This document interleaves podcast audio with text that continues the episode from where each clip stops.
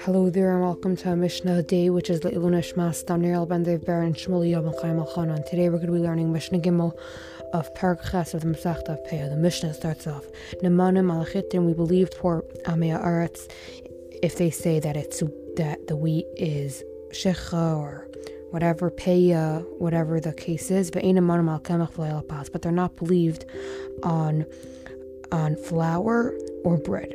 They're they're believed to say that rice in its hull, about rice in its hull, it's like in a certain type of shell.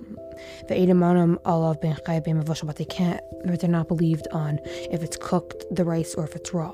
Namanam alapal, they're they're believed to say on beans. But they're not but they're not believed to say on beans that are crushed. They're believed to say that this oil is like belong to the Maaser Ani. The but they can't say that the oil is from like Shechacha. And that was the mission of the day. Looking forward to learning with you next time and have a great day.